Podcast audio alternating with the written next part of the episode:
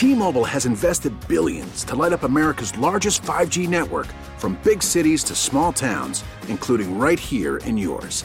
And great coverage is just the beginning. Right now, families and small businesses can save up to 20% versus AT&T and Verizon when they switch. Visit your local T-Mobile store today.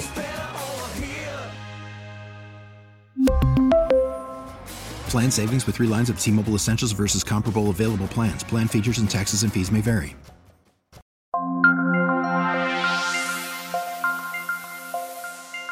Welcome to Vet Story. I'm your host, Phil Briggs, and uh, we've only been doing this podcast for about 10 months. And believe it or not, gun violence has been the subject three times. No other news inspired events have created more conversations here at connectingvets.com. Pretty terrified. I actually can't believe that this happened. You just heard it going pop, pop, pop, pop, pop, pop, pop, pop.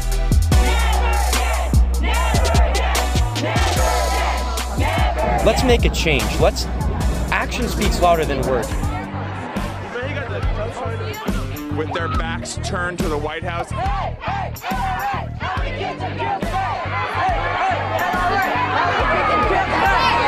Soon we will be able to vote, and we will vote you out. Those are the sounds of witnesses and survivors as captured by the Associated Press. And they've captured tragedies like Vegas, Parkland, Florida, the vet's home in California, and even just a few days before recording this very sentence It happened in the uh, art hallway. in Great Mills, Maryland. That's pretty much all I know at the moment. I'm still a little shaken up. You know, this is what we train for, this is what we prepare for, and this is what we pray that we never have to do.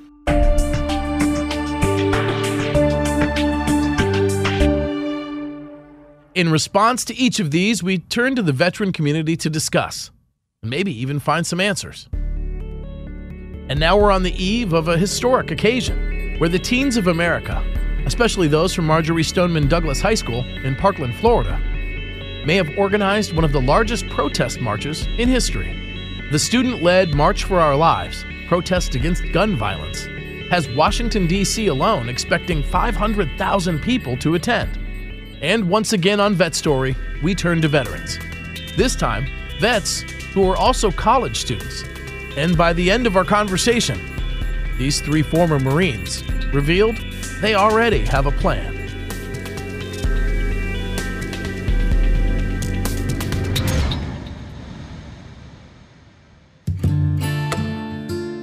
I'm Harrison William Floyd. I go by HW. Uh, currently a student veteran over at the George Washington University pursuing a degree in legislative affairs. I am Nicole Serafino, and I'm currently a student also at the George Washington University, and I'm also the secretary of GW Vet.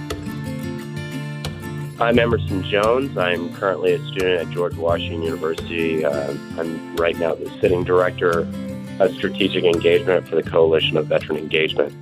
Cool. Devil dogs, huh? Yeah. Yeah, yeah. Nice. All right. Well, I was in the Navy, so go ahead, hit me with the joke. You were in the, uh, you know, you know, you were in the men's department or the, you know, the stronger department. Go ahead. I've heard it all. We we can't bash you because the Navy is the Uber of the sea. So you guys give us great rides. So I'm not going to bash you. The snacks are on point. Right? Who didn't love mid rats? You know, you guys got done drilling, you guys got done running, you got done PTing, and we, we even had a meal at midnight. I mean, come on now. It's the brunch of the night. Oh, very cool. All right, let's get it all out on the table now. Uh, we're talking school shootings, what can be done. We all want schools to be safe. And I think that goes without saying. So, what do you guys think? What could be done? I think you hit the nail on the head. Um, this is something obviously of great concern to all of us, um, not only because of what's going on, but also because of the continuing trend that we're seeing. This is something that's not going away, it's just happening more and more. And uh, being that we are all student veterans at the George Washington University in the District of Columbia, I think that I can speak for all of us when I say there is a little bit of, uh, I guess, our hair stands up on the back of our neck not just because you know we're students, but also where we're at in the national capital region. You know, you got the White House, you got um, Congress. Uh, last year, uh, uh, Congressman Scalise was shot at a baseball field in Arlington across the water. Oh yeah. So yeah. it def- it definitely is a real concern. Um, but I don't. I know me personally. I'm not concerned when I walk the streets because I was trained and learn how to run towards the direction of gunfire. Um, that's just me personally. But when I do hear a call from the media and from civilians to say, well, let's put veterans in the schools to protect the kids, I find that just appalling, obscene, rude, and totally disrespectful because, you know, we went and did these things overseas, you know, and a lot of us came back and some guys have nightmares and can't go to sleep and are on uh, antidepressants because they had to pick up their best friend's dead body. Well, how do you think we would feel about having to do that in our own country, picking up, you know, kids' bodies? You know, the one one thing that I think he's getting at is that veterans all too often are put up on a pedestal, and we're supposed to, you know, somehow bring peace and order. Uh, you know, whether it's to schools or what have you, any any social topic, we get used that way. Uh, you know, almost like a political football. However, um, another thing that uh, uh, HW just touched up on. The only thing that we really bring to the table is understanding the chaos that is a combat zone. Our streets are not meant to be combat zones. Our schools are not meant to be combat zones. Although I think what that the the sheriff's deputy did was you know, a travesty. You know, he hesitated. Yeah, yeah, referring to the deputy down in Parkland, Florida. That's not something that's uncommon. Uh, you know, with us all the time. It happens with us all the time. Hmm. Uh, you know, uh, HW being a combat vet, uh, I'm sure he's seen it. Yeah. Uh, where people just, you know, They freeze. they freeze, you know, under fire. It's a very stressful situation, but your school should not be that by any means. And putting, you know, veterans with guns, you know, in a school setting, that's not going to solve any issue. It's just going to add add more fuel to the fire. this is Nicole speaking, or even adding, um, they were talking about probably giving teachers guns as well to as for protection. And just like Emerson just said, the most trained professional, um, someone that's trained in combat to actually have gun to actually shoot these guns at the enemy, they even freeze up. What's a teacher going to do when they have to um, shoot a child that they taught in the classroom or um, a parent or who, whoever. This is not a movie where the gun is always shooting the bad guy. Mistakes happen, and what and and now we now we are going to sacrifice our teachers, their mental health, and they're going to now have PTSD, just like we're talking about with veterans. What what's going to happen after we take away a, a gun-free zone at school and start arming teachers? I appreciate hearing from each of you because you're veterans first and then your students. UHW uh, and Emory don't agree necessarily with veterans being armed in schools because of uh, the experiences that they've gone through. It might be overly traumatic for a veteran to have to deal with that in a school situation. Uh, Nicole said you don't think that teachers should be armed. Talk to me about what you guys think should happen. I mean, how can we make schools safe? So Emerson. For my personal belief, uh, is that we definitely need to start uh, more federal regulation. Uh, I know there is some disagreement of that in the room, but right now, what the Second Amendment does state is a well-regulated militia, and we're failing to well-regulate that. Um, is something that I heavily believe in. I would say I I would disagree with that. So Emerson mentioned well-regulated militia. Well, there's a comma after that, and then it extends. It's it's not just for well-regulated militia. Additionally, the Constitution says that anything that's not enumerated in the Constitution should be left up to the states. So while I think that this is a big issue that um, has been happening all across the country, um, it should be left up to the, the states, individual states, to decide if they want to restrict or limit anything further. And um, additionally, I don't think that there's anything that's going to be done to be able to fix this. And the reason why I say that is uh, referencing what happened at Sandy Hook Um, where the other weekend I was actually up there and I uh, got to go see the area and see the school. I think if so many little kids, little babies, are being killed by something like this, and that couldn't get it done, I really don't see anything uh, in a broad spectrum that's going to be able to fix this. I think we need to get off the internet for a little while and let the mainstream media sizzle out a little bit, and we just need to be more involved and show genuine care and concern towards each other. And maybe by doing that, we'll be able to mitigate or deter some of these individuals who are upset or frustrated and doing this as a mode to vent that whatever frustrations that they're having. Miss Nicole, um, I think uh, it's probably uh, one thing that I would say is maybe maybe making the process with getting guns, um, like maybe a checklist saying like, hey, you need to go get signed off from a psychiatrist stating that you're no harm to yourself or others, and your your mental health is capable with owning a weapon, and you're not gonna like lash out like that. All right, so you have to kind of medically qualify for the Second Amendment? I do. I, I'm all for the Second Amendment and people being able to own guns, especially veterans. They have the they have the right. At the same time, I do think that we need to have um, stricter guidelines for being able to own a gun. If I could make, wave a magic wand, I know exactly what I would do federally, I would do some different changes within of what it means to to be an adult.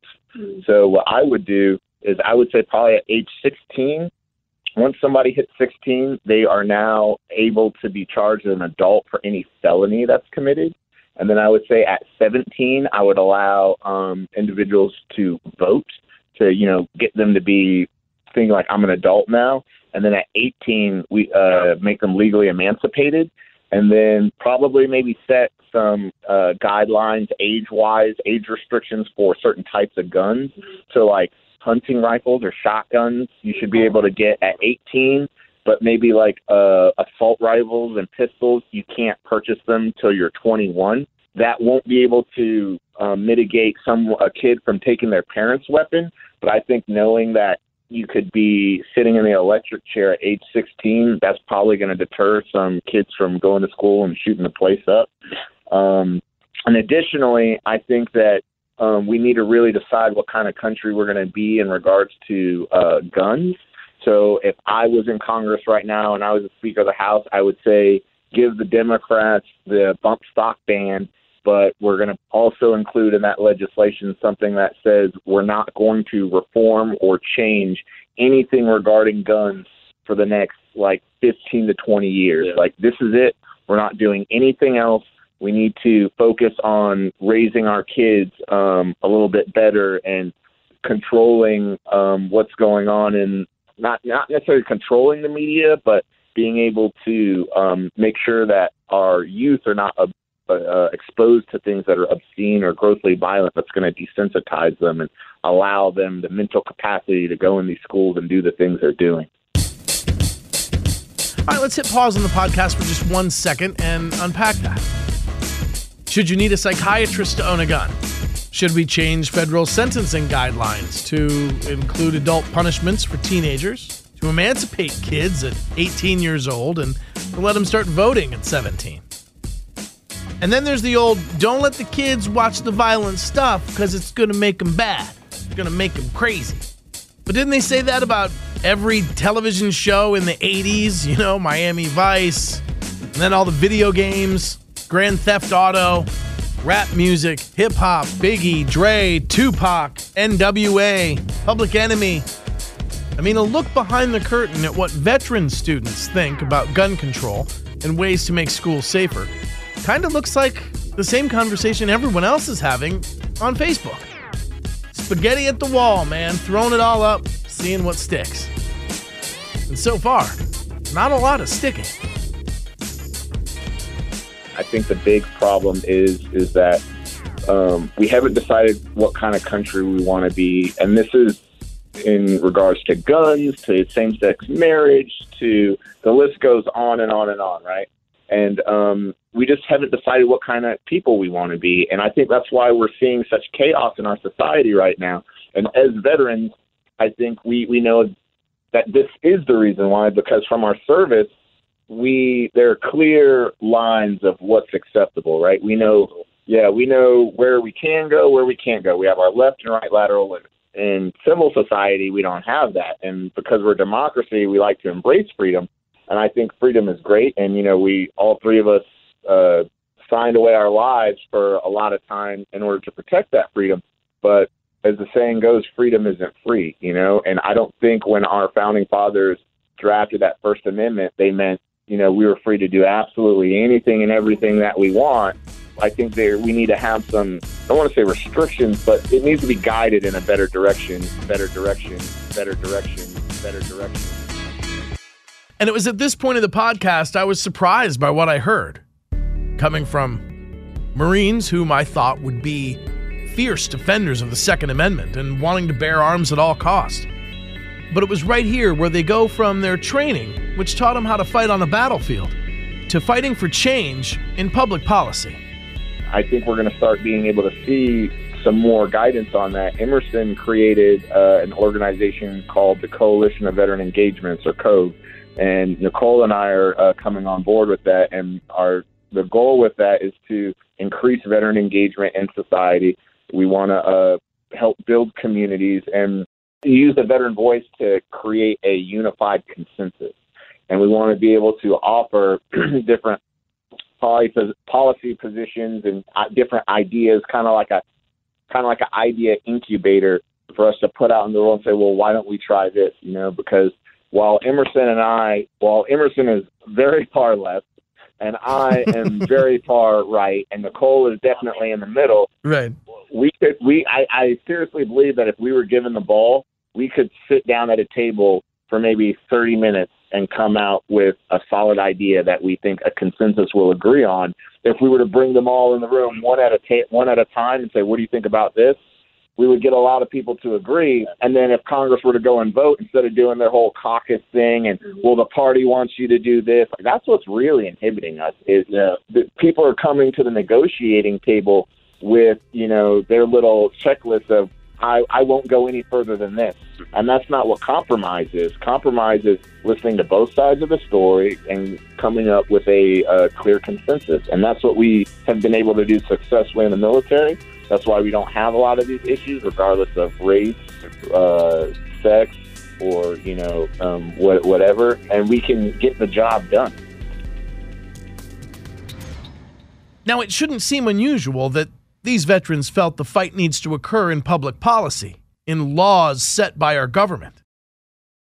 But I was still confused as to why they wanted to go the political route when it seems as though the world could use veterans to help keep places safe.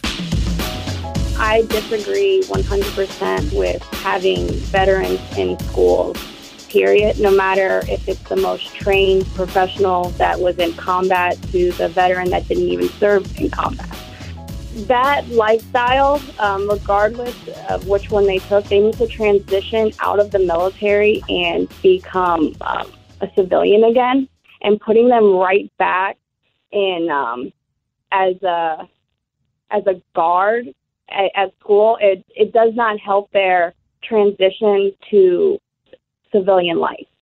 I think the answer is how we are molding uh, society as a whole, how we are broadcasting um, hate through media, and how we are in, empowering people to feel like it is okay for them to lash out. Um, I think there's something like if there's a healthy way to uh, protest your right. But at the same time, violence isn't the answer, and bringing violence on top of violence only is going to add more chaos in the world. Now, that certainly makes a hell of a lot of sense. And another thing I hadn't considered when I thought about veterans providing security for all the world's problems is that as Marines, they're trained for something entirely different. What we do in the United States Marine Corps, we are shock troops. We are there to end it like it's 1990 yesterday. Um, you know, we did that in Iraq, you know, in 2003 when we pushed in three days. You know, all of a sudden, all chaos broke loose, right? That is not going to solve the issue. it's going to compound uh, the issues that veterans are already facing um, by kind of you know continuing that that that silo, uh, that information silo. You know, I'm going from the military, and now I'm going to protect a school, and now I'm going to become a cop, and now I'm going to go. You know, I guess just kind of be the the the guy that hops on the grenade, for lack of a better term. Um, and from everything that I've experienced to, to the Coalition of Veteran Engagement, all the, the veterans I've talked to, all the military affiliated I've talked to, the experience A is very different. B, not everyone really wants to do that their entire lives. I'm sure yourself as a as a Navy veteran did not, you know, I don't know if you took a security job afterward or not, but it, it probably wasn't the most the the thing that you wanted to get out and do uh, continuously. No, right, right, right, Uh, right. also, you know, the military again. I'm going to harp on this offensive versus defensive kind of uh, issue.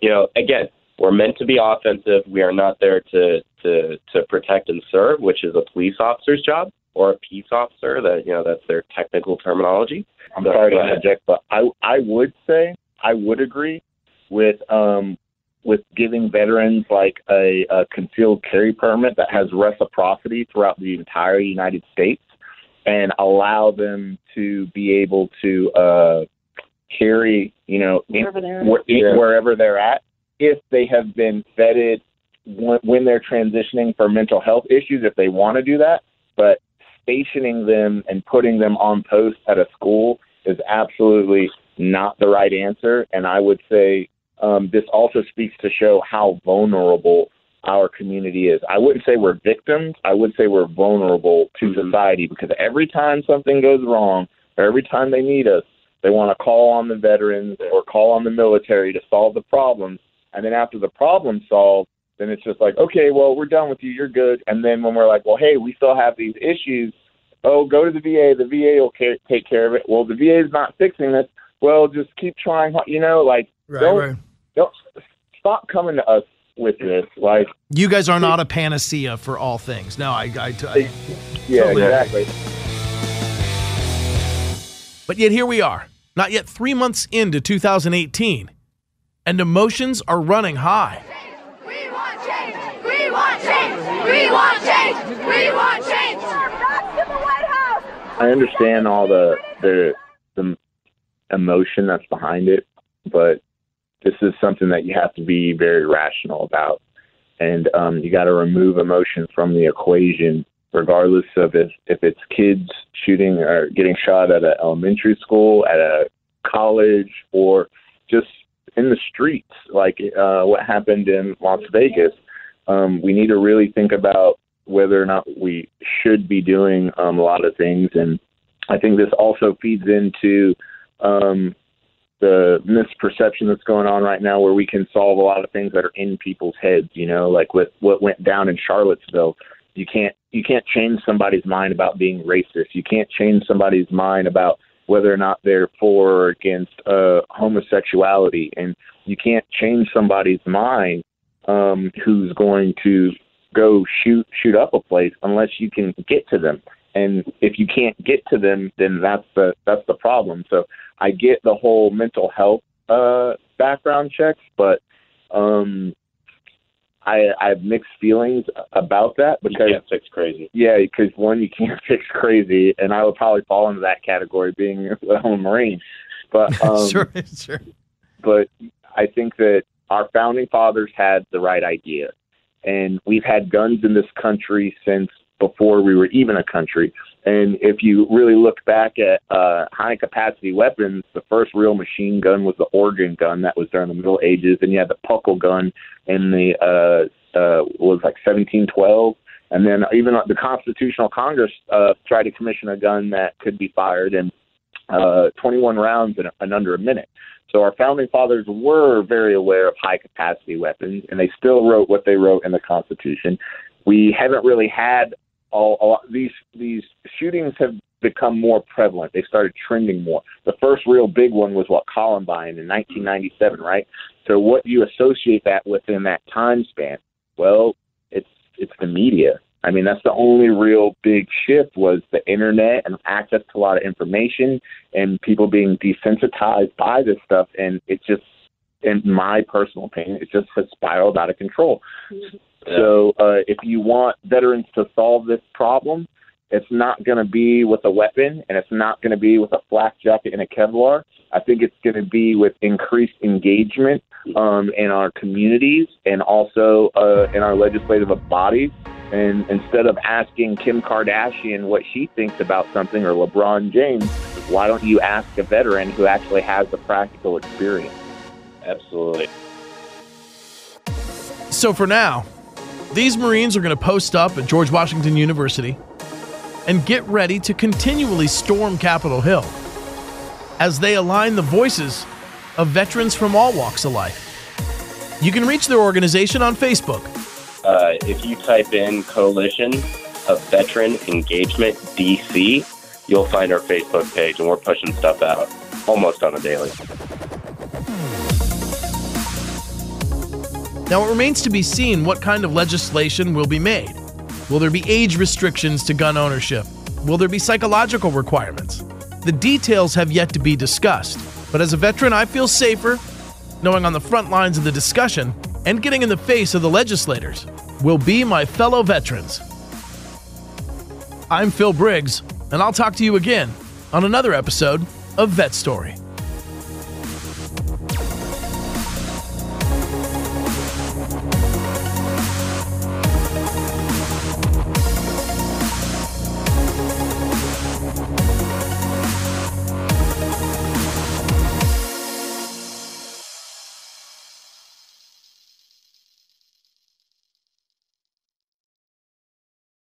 We really need new phones. T-Mobile will cover the cost of four amazing new iPhone 15s, and each line is only $25 a month. New iPhone 15s?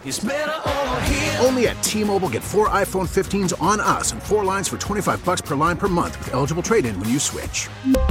Minimum of four lines for $25 per line per month with auto pay discount using debit or bank account. $5 more per line without auto pay, plus taxes and fees. Phone fee at 24 monthly bill credits for all well qualified customers. Contact us before canceling account to continue bill credits or credit stop and balance on required finance agreement due. $35 per line connection charge applies. Ctmobile.com.